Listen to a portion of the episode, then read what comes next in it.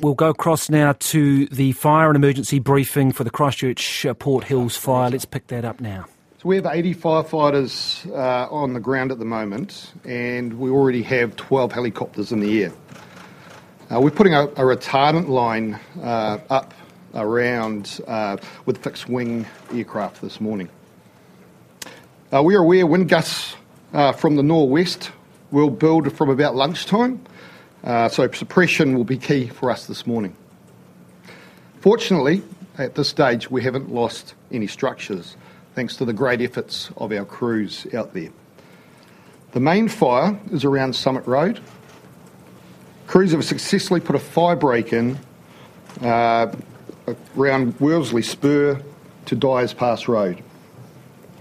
So, our approach today will be to hit the fire hard with the resources we have at hand already, including a concentrated air attack with 13 helicopters, two fixed wing aircraft, and our commanders on the scene are all very, very experienced. They have a plan in place, and this will be actioned by both our career and volunteer firefighters that we have on scene today.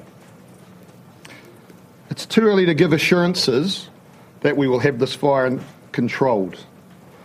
So, this will be assessed throughout the day, and we will keep our communities informed of our progress. I can give confidence to our communities that our crews will continue to work tirelessly alongside our partner agencies until this fire is contained and under control. I just want to take this opportunity to commend our firefighters, our officers, and our commanders for their efforts in this very challenging conditions, who have remained focused on keeping communities safe and protecting their properties. I also want to give credit to our helicopter crews for all their efforts, working professionally together to help us fight this fire. Fire and Emergency New Zealand, New Zealand Police, and Civil Defence uh, all came together yesterday and uh, to work through um, what a declaration would look like. And that request was actioned swiftly by both the mayors of Christchurch and Selwyn based on our recommendations. And I commend them for acting swiftly. Lastly, from me, a big thank you to our communities for their cooperation by evacuating their properties that we believe were in harm's way. We understand the effects this will have on the people. Our crews and police uh, take a measured approach when assessing whether an evacuation needs to happen.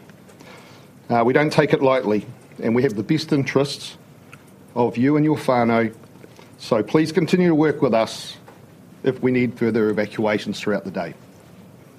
As soon as it is safe to do so, uh, we will ensure we will get you back into your homes. Thank you, Nami.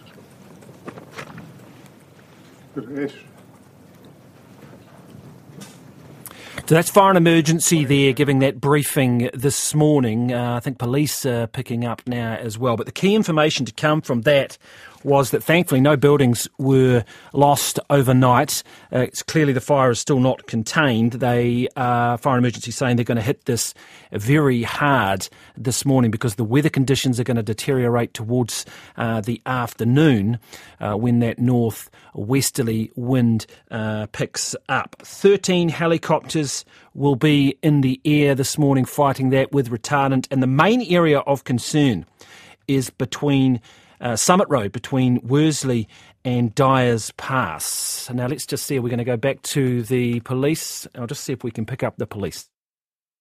Staff into those areas where houses have been evacuated or in near vicinities to um, just make sure there is a police presence there to help our community. The, the, the, current issue we have found mainly is what I would call disaster tourists, people who are going into the area to have a look. Um, they are making it very hard for all those involved in the firefighting. This includes uh, trying to get equipment in, such as uh, firefighting equipment or heavy earth moving equipment, getting in the way of that by blocking roads.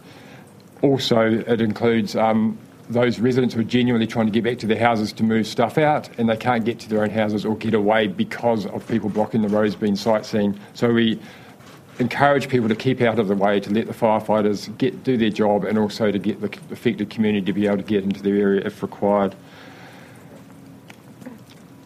Uh, will be it is a fluid operation, so we are ready in terms of staff to deploy in terms of evacuating other areas or providing further reassurance patrols or moving cordons as required.